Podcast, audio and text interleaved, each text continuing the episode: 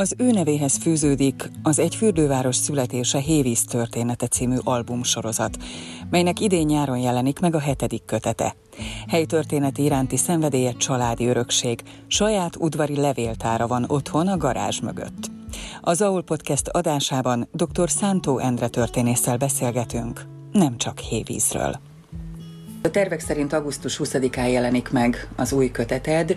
Mesélj erről egy kicsit, hogy mi került bele, mi az, amivel találkozhatnak az olvasók.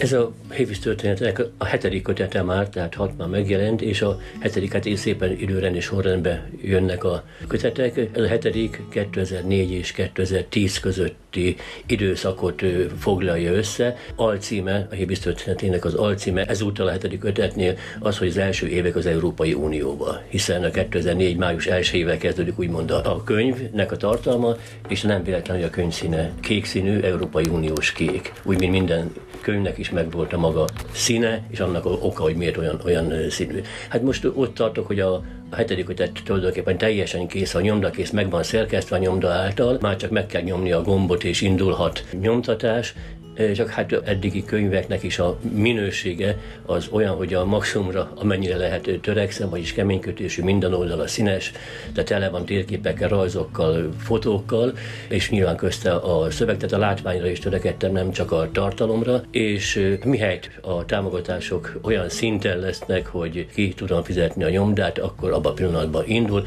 Eddig hát úgy áll a helyzet, hogy több támogatóm is van, a Hébizi szállodák, Hébizáros önkormányzata, kisebb szállások, magánemberek, Alsópávok önkormányzata és Hévíz mellett támogatja a könyvet, és utána, hogyha nyomda összege megvan, akkor utána már napok kérdése, egy-két hét és akkor meg tud jelenni a könyv. Hát augusztus 20-ára tervezem a könyv bemutatóját, hát itt nyilván Hévíz városában, hogy, hogy pontosan hogy, hogyan, az majd a jövő zenéje lesz.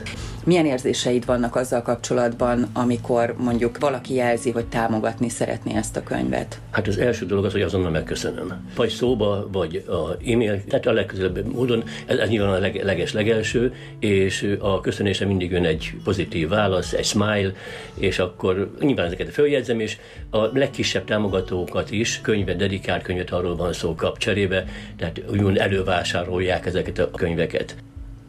Mesélj a munkafolyamatról, hogyan dolgozol?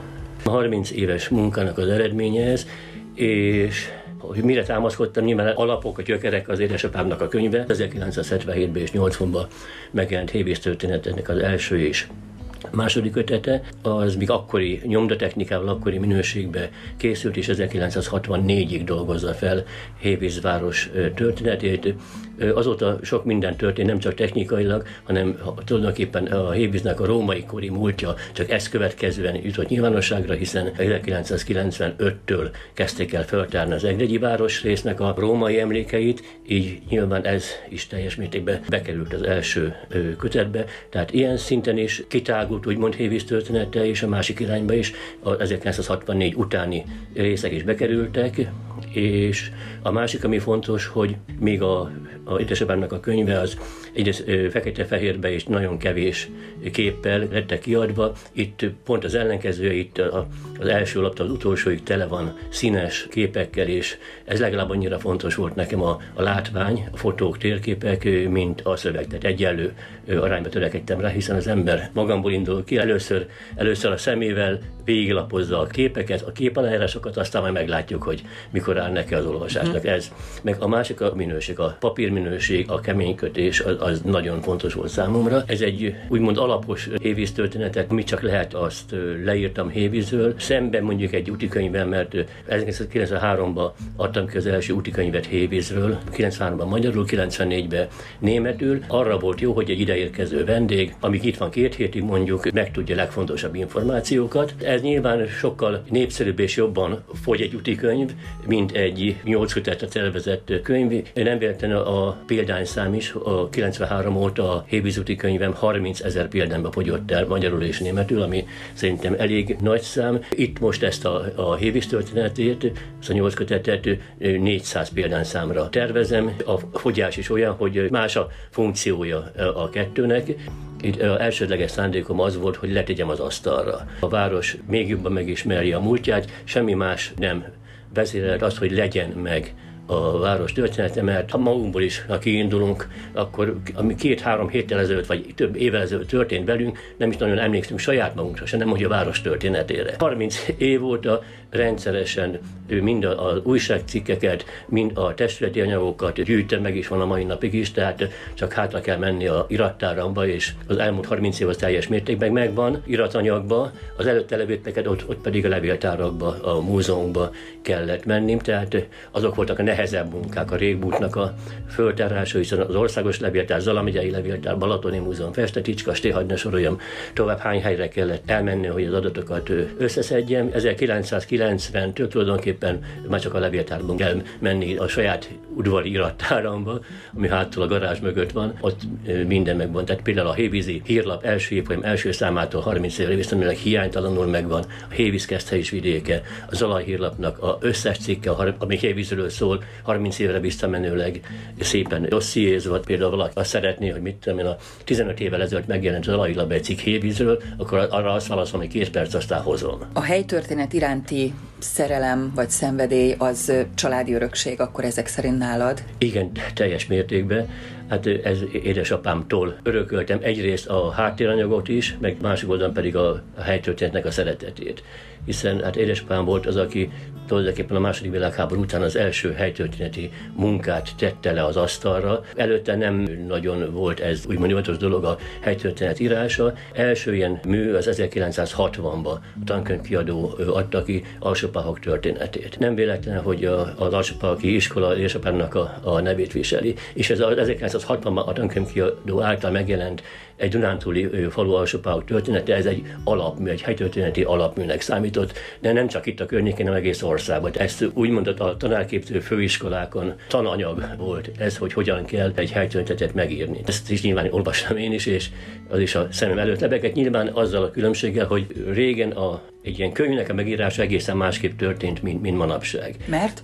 Mert még én is első években, tehát a 30 évvel ezelőtt még cédulázgattam, tehát uh-huh. ne, negyedbe vágott papírokra írogattam föl, fejlesztettem, hogy miről szól, aztán utána tartom, és ezeket a, a cédulákat rendezgettem, témakörénként tettem ide-oda, amoda, teljes mértékben elcsinálta, és utána, amikor ezeket a cédulákat összeszedte, témakörönként, tehát elrendezte, hogy hogyan álljon fel az egész könyv, utána ő elővette az író írógépét, vett 6 darab lapot, közte 5 darab indigót, befűzte, és, és lepötyögtette írógéppel. Aztán, amikor tovább gyűjtögette az anyagot, újabb levéltár, újabb múzeum, stb. stb., akkor gémkapocsal oda tette, kapcsolta, ahova az a téma való, és akkor már a sok gémkapocsal teljesen föl, fölhajtódott a teteje, és akkor újra legépelte a hat példányba, a hatodik példányban alig látszott. Annak idején 93-ban első utókönyvet én is írógéppel írtam, ugyanezzel a módszerrel. Most gyökeresen más a helyzet, ami a számítógép van. Könnyebb? Sokkal könnyebb. Uh-huh. Mint szoktam mondani, ami egy dolgot csak egyszer kell leírni szinte. Ut- utána, utána már csak Ctrl-C, Ctrl-V, számítógépes mappákba helyezem a, a, témákat,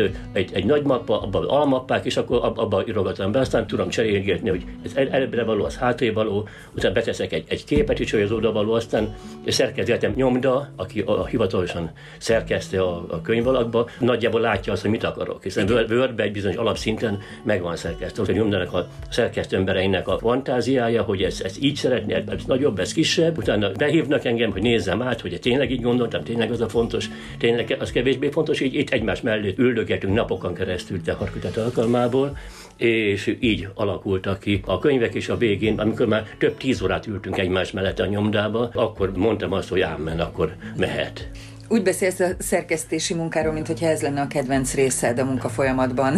így van? Hát ha nem szeretném csinálni, akkor nem csinálnám. Ha nem teszem le az asztal, akkor elfelejtődik, és 20-30 év múlva, ha visszaemlékeznek a mostani korra, már messze nem emlékeznek, hiszen egyrészt már nem élnek azok az emberek, másrészt már nem úgy élik át, mint aznap. Ezért csinálom azt, hogy minden megjelenő cikket, minden testörti anyagot számítógépen leveszem, és minden napra készen a gépen, illetve a dossziékba áll, hogy me- megőrizzem, illetve hát az egész ebből egy könyv alakba az asztalra tudjam tenni. Ugye te a helytörténet szeretetébe voltak épp belenőttél, Igen. tehát ebben nőttél fel. Emlékszel-e arra, hogy benned mikor született meg először az ez iránti szenvedély, vagy észrevétlenül egyszer csak benne volt az életedben? 92-93. Ez valahogy úgy történt, hirtelen most visszaemlékezek, hogy Édesapám 1993-ban halt meg, most 30 éve, szinte napra pontosan, amit tőle örököltem, úgymond ö, anyagot, azt úgy gondoltam, hogy ez, ez valahogyan egyrészt meg kell őrizni, illetve tovább kell vinni, és itt jött az bennem egyre erősebben, hogy hogy először egy kisebb formátumban, mint mondom, egy útikönyv, amilyen 100-120 oldalas útikönyv formájába összehozom, bár még azt az útikönyvet még édesapám lektorálgatta, úgymond, tehát hogy átolvasgatta, ezzel is segített. Ez 92-ben volt, mondom, 93-ban édesapám meghalt, utána erősödött úgymond fel bennem a gondolat, hogy akkor ezt viszem tovább, mert olyan anyagokat hagyottam, sőt kiadatlan anyagokat is hagyottam írógéppel, amit írt, amit úgy gondoltam, hogy nem csak megőrizni kell, hanem, hanem tovább vinni. Aztán úgy, úgy belé szerettem még jobban, egyre jobban ebbe a helytörténet írásába. Már hozzá kell tennem, az első könyvem úgymond, azt 12 éves koromban írtam, mai napig is megvan, írógépen nyilván 1966-ban. Az volt a címe, hogy 128 ország adatai, zászlói, és akkor indigóval lerajzoltam a országok térképet, aláírtam, amit, ki, amit kimásoltam a földrajzkönyvekből, meg az atlaszokból. Minden országnak volt egy oldala, a zászlóját kiszíneztem, hát az olyan is volt, mint a 12 éves gyereknek a rajza. Ez ilyen 128 oldal ö, lett, és édesapám nem azt mondta, hogy, hogy bandikám, hát azért ne vicce, hanem beköttette, vitte a kötetőbe, és a mai napig is megvan, és büszkén mutogatom a unokáimnak, akik már elértek ugyanezt a 12 éves kort, hogy lám, a nagypapa 12 éves korában már, már úgymond könyvet írt. Ez meg is tudom mutatni, hogy arról van szó, mert itt van. Hogyha már az unokákról van szó, így a családodban látsz valakit, aki esetleg azt továbbvinni, amit te csinálsz? Hát ez ravaszfogós kérdés. Annyiba, hogy a nagyfiam a számítástechnikus, és tulajdonképpen a, a Hévészét könyvsorozat kiadója ő. Aha. A fiam, tehát ő a számítástechnikus tudásával segít nekem, de ő inkább inkább reál érdeklődésű és nem humán annyira, tehát ő technikai részébe tud segíteni. Nekem hát a szöveg rész az nyilván teljes mértékben én. Hát van hét unokám, a nagylányom az kis cápa, ő, ő ezzel foglalkozik az úszással, kisebbik lányom pedig gyógytornász, tehát nem igazából a helytörténész szakmára készülnek, viszont a hét unoka közül még bízom benne, hogy valaki folytatni fogja ezt, és lesz kinek átadni azt, amit én, illetve édesapám összegyűjtött. Mennyire vagy tőzsgyökeresen hévízi, ezt nem tudom, van-e, aki tudja esetleg? Hát ez is egy érdekes történet, mert itt a Kossuth utca 40-ben, ahol lakom, az tőzsgyökeres szántó birtok volt, de alsópáhoké mivel ez a terület, ahol most vagyunk, illetve a Kossuth Lajos utca, Park utca a határos rész Alsópálok felé, ez Alsópálok volt egészen 1939-ig, akkor csatolták át alsópályoktól hévízre. Így lettem én alsópályokiból hévízi. A gyökerek az egyértelműen az alsópályok mellettünk levő települését, tehát apám történész régész ki is nyomozta a család történetet. Mind a két ágon, női és apai ágon is törzsgyökeres alsópályoki családunk, sőt, még bizonyos vonalat komolyan vesszük, akkor egészen Mátyás királyig megvan a családfánk kirajzolva, és a legfelső bimbója egy évvel ezelőtt megszületett a fiamnak a fia és a már fönt van a családfának a legtetején, rajzban. Ez mit jelent neked egyébként, hogy a családodat, illetve a családod történetét ennyire jól ismered? Arra gondolok, hogy szerinted ez mennyire fontos?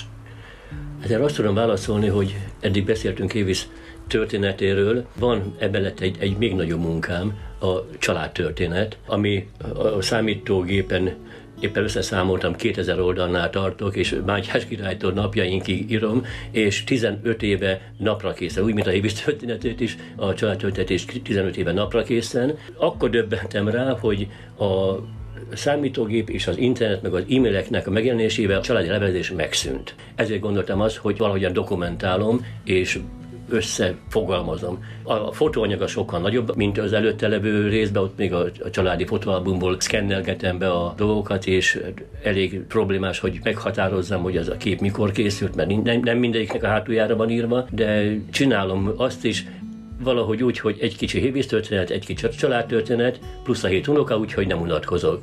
Egyébként a családtörténet ismerete, az mennyire határozza meg szerinted egy ember identitás tudatát?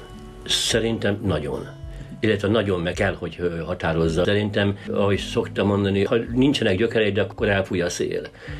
Ha tudod azt, hogy ki volt apád, nagyapád, édapád, ükapád, akkor tudod azt, hogy mit jelent otthon, az a haza, a család, és ez nem csak a családtörténet megírása szempontjából fontos, hanem tudatában van a család is ezzel. A gyerekeim, az unokáim tudatában vannak azzal, hogy nekik olyan gyökereik vannak, ami, ami kevés embernek. És e, ezt nagyon fontosnak tartom, és szerintem a gyerekeim, unokáimba is próbálom beültetni, és szerintem, szerintem sikerült is. Beszélgetésünk első része véget ért. Ha tehetik, hallgassák meg a folytatást.